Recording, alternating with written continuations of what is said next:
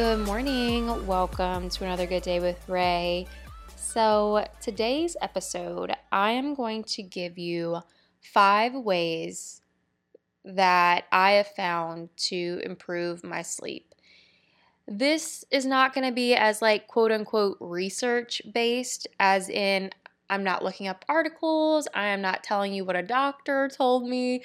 I'm literally giving you information about how I have done trial and error and research on myself.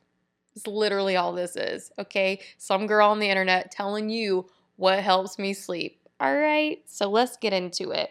And I'll actually give you the easiest one first. All right, why not? It's okay. Magnesium. So, magnesium has been such a good supplement for me to take every night before I go to bed. Last week, in one of my episodes, I don't remember which one, I told you that working out has really helped me with my sleep. Literally, that night, after sleeping like a baby for like nine days, I had the worst sleep of my life. And I'm like, what? Well, not the worst sleep of my life. I just like, I didn't sleep well. I was like, I just told all these people I've been sleeping great and then I slept like crap. All right, whatever. That was a fluke. It's fine continue working out. That night I went to bed, still slept like trash. Those two nights in a row. The one thing I didn't do for those two nights was take my supplement pack. And in that supplement pack, I have things like probiotics, like a vitamin, and all of these things. I also have a calcium blend that has magnesium in it. And I was so frustrated after not getting to sleep for two nights in a row after I just told y'all I was like being a pro at it. But I was like, oh, I haven't been taking my supplements every night. So let me do that before bed and see if it worked. And I've literally kept working out and taking my vitamins before bed, and I've been sleeping better. So, this was like a little trial and error I did on myself by taking those away and putting them back in, and they seem to be helping. I'll give you another update if I start sleeping like trash again, but honestly, I am making it a point to remember to take my vitamins before bed. So, magnesium supplements are really good. And yeah, I mean, I take multivitamins and probiotics at night too, but I really think it's the magnesium supplement that helps me sleep more soundly through the night. And this actually brings up a common misconception. Again, I'm just some girl on the internet, but I've heard a lot of doctors and people talk about how we shouldn't take melatonin regularly. However, I don't think that this is what's typically talked about. People are like, yeah, take melatonin as a supplement. The thing is, melatonin is a hormone that we make in our body. And from what I've heard from other doctors that I've listened to on different podcasts and other kind of wellness coaches and stuff, they say that if we take melatonin too often, our body will stop producing it as much and then we'll have to keep taking the melatonin supplement in order to I don't know, produce that hormone and all the things that it does. I'm sure it's not just the only doesn't just help us sleep, it probably does other things as well. The thing with magnesium is we don't make that. It is a mineral, so we have to supplement with it. We have to get it from foods. We have to, we don't make that. So that's why I think this is a good alternative to helping with your sleep if you want to do supplementation, because that is actually something you should and need to supplement with. We don't make that naturally. So don't take too much melatonin. I think take it sparingly once or twice a week. Again, not a doctor, just saying, like, I don't think in moderation it could hurt, but from what I've heard from a lot of people, is do not take it regularly. All right, moving on. That was number one. Hope it helps. And if you have questions, I could tell you some of the supplements that I take, but we're gonna go on to number two, which is yoga. So before I started taking magnesium regularly, anytime I felt like I had a stressful day and that I might be woken up by stressful thoughts or I was gonna have trouble going to bed because of my stress, bedtime yoga routines were a must for me. And I'll link a couple of the ones that I use from Yoga with Adriene in the description below. She has a 20 minute one, and I think she has like a 35 minute one. And if you're just someone that's trying to integrate some movement, relaxation, some stretching, this could be a routine you do every night or a few nights a week and see how it helps you. Most of the time, when I do this yoga routine, I sleep the whole night. I wouldn't lie to you. That's not why I have this podcast. I don't have this podcast to lie to you guys. All right. I think there's been a couple of times where I didn't sleep through the whole night, but I'm at, I'm I'm batting about 80 to 90% after doing these yoga routines before bed. You can also do them in your bed. I have done them in my bed. So I just put them on the TV and like stretch in my bed, then like lay myself down on the pillow. So I'll link that in the description below. Also, while we're talking about yoga, let's do number three, and that's a yoga nidra meditation. So, again, I love just being proactive and creating routines in our life that could create multiple benefits. Good night's sleep is so essential to our health. It impacts how our immune system functions, it impacts our mood, it impacts our memory. Y'all, if we're not getting good sleep, it's affecting us a lot. So, this is why I'm kind of talking about it regardless of what you might believe about me, because some of you may know how early I wake up. I'm not going to say it in this episode today because part of me thinks it's badass, part of me thinks it's insane. So it's not something I try to just like talk about in everyday conversation.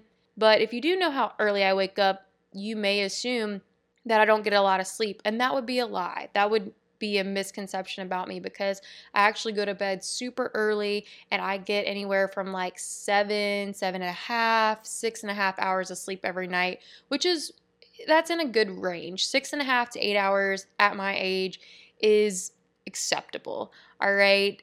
I only sleep 10 hours when I'm depressed. I'm just going to be honest with you. It's very hard for me to sleep for 10 hours. And I try to make myself sleep for 10 hours on Sundays. It's still kind of hard for me. Anyways, moving on. Yoga nidra pa- practices. So that kind of yoga is different than the yoga practice I just mentioned because one is stretching. However, yoga nidra is more of a relaxation meditation that takes you through the whole body and you focus on each part as you're falling asleep to relax each part of your body. And even though that might sound like a little bit of work, it's actually the first time I did it, I felt really grateful after doing it because you focus on parts of your body that you don't even really think about or pay attention to. And you're like, wow, I'm like thinking about my pointer finger right now and my middle finger and my, you know, they just take you through every section of your body and ask you to relax that part. So it's it's very relaxing. My cousin, who struggles with anxiety a bit, I think she does it every night and she really loves it. So if that's something you want to try, I will link that. The meditation that I do, I will also put that below.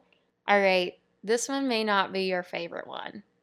Number four is I really try and I fail a lot, okay? So don't think I'm like telling you all this stuff and I'm Miss Perfect, have the best night sleeps ever. This is just what I try to do. And anytime I'm having a rough night sleeping, these are kind of like my checklist of what I can go through to see if I'm doing certain things or not doing certain things. Okay, sorry, had to preface it because I ha- I want to give you a reason why I'm about to say this because I think it's gonna be the one you hate the most. 100%. But here we go. I turn off the notifications on my phone. And I don't just mean like the dings and the whatevers. I actually go into my phone and make it to where I can't see on my screen who is trying to contact me, what notifications I'm getting on Facebook, anything on Messenger. Like if I check my phone in the middle of the night, all I see is the time and the picture on the background of my phone. That's it but I know people have probably texted me. And to be honest, the reason why I do this, where I mute, I guess you could say, the notifications on the screen is because, you know, if I wake up in the middle of the night because I just woke up from a dream or had to go to the bathroom, the minute I click my screen, which I'm going to because I'm curious about what time it is, you know, I'll see this person text me or this person messaged me and this person and this person called and I'm just like, what do they want? However, I shouldn't look at what they want at like 12:30 at night. You know what I mean? I can't reply to the text. I can't solve a problem. I can't answer it. However, I'll start to think about what I want to say and why they asked me this. And God forbid it's like a shitstorm. You know what I mean? Like some people, man, you know, text me at 9:30 at night with all their problems. I'm like, whoa, ho, ho, Nelly, you know? So for me, and what works for me, I try to do this like I'm not a Nazi, all right? I try to do this like 30 minutes before I plan to go to bed or ideally, I would do it like two hours before bed. Like I said, that's crazy talk. However, we're talking about the ideal. Ideal, two hours. Reality, 30 minutes. I don't check my phone 30 minutes before I plan to go to bed. That helps my mind start to calm down. I start telling myself whatever they have to say can wait till tomorrow. And later in the morning, after I've done some journaling, maybe done a yoga practice or a workout, I'll turn the notifications back on. But again, I get up so early that I still can't answer them. So sometimes I try to wait till like seven or eight. That's when I'm like at my best. That's not what I typically do though. So after I do a couple practices, start grounding, I'll typically turn those back on. But the reason why I think it's important at night is because if you're anything like me and you do wake up in the middle of the night, you start checking your phone and you start scrolling. And you know what? We don't need that in our life when we're trying to sleep, okay?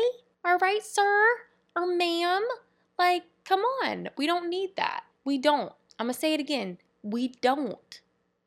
You don't need to scroll Instagram at 12:30 if you woke up. It's not going to help you. It could get your blood pressure up because you might read some stuff that you didn't want to see or you want to comment on things or God forbid you see somebody's life that's going better than yours and then you're up staring at the ceiling like, oh, why does my life suck? And it's like 1 a, you don't need to be thinking that at 1 a.m., you know?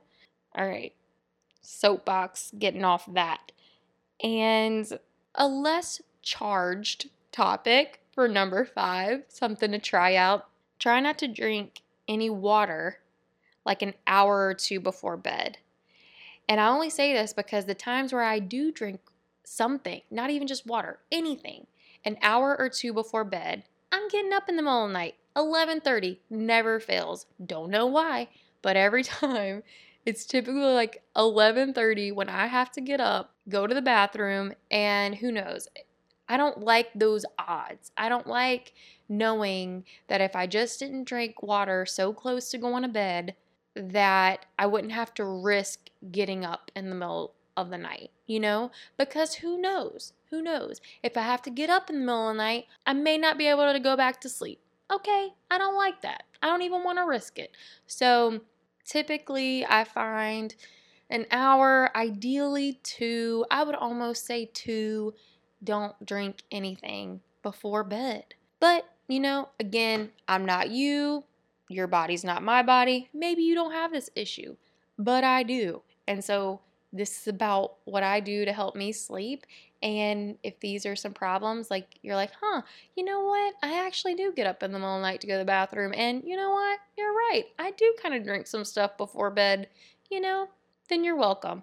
That's all this is for. Talking about everyday things that we could be doing better or things that we can try or limit to just help us have a better night's sleep because, again, sleep is so important to our health, to our mood, to our memory. Like, sleep is so essential, and it really makes me sad to know how many people haven't slept in so long. And I'm over here, I really do this troubleshooting anytime I'm having trouble sleeping. And once I get in a good routine, I start sleeping better. And I can't even tell you how much better I feel on the days when I've slept well versus the days where I haven't. Like, I'm kind of mean, I think, personally. I'm sorry if you cross my path when I don't sleep well. I'm not my best, and I don't like that. I also just don't feel my best and I don't perform my best. So, sleep is super important. And yeah, I hope this help- episode helped. Thanks so much for listening to it. I really appreciate you as always. And if you're new here, subscribe to the podcast, click the fifth star, leave a kind review. If you got a friend or a family member or somebody you know that's just been complaining that they don't sleep enough, shoot this to them. Again, I'm going to be putting some yoga practices and things like that in the description below to help some of you if that's if you want to try meditation or a yoga practice before bed. Again, they are not strenuous, they are not crazy. They could really help. So, all right, thanks so much for listening and I'll talk to you tomorrow. Bye.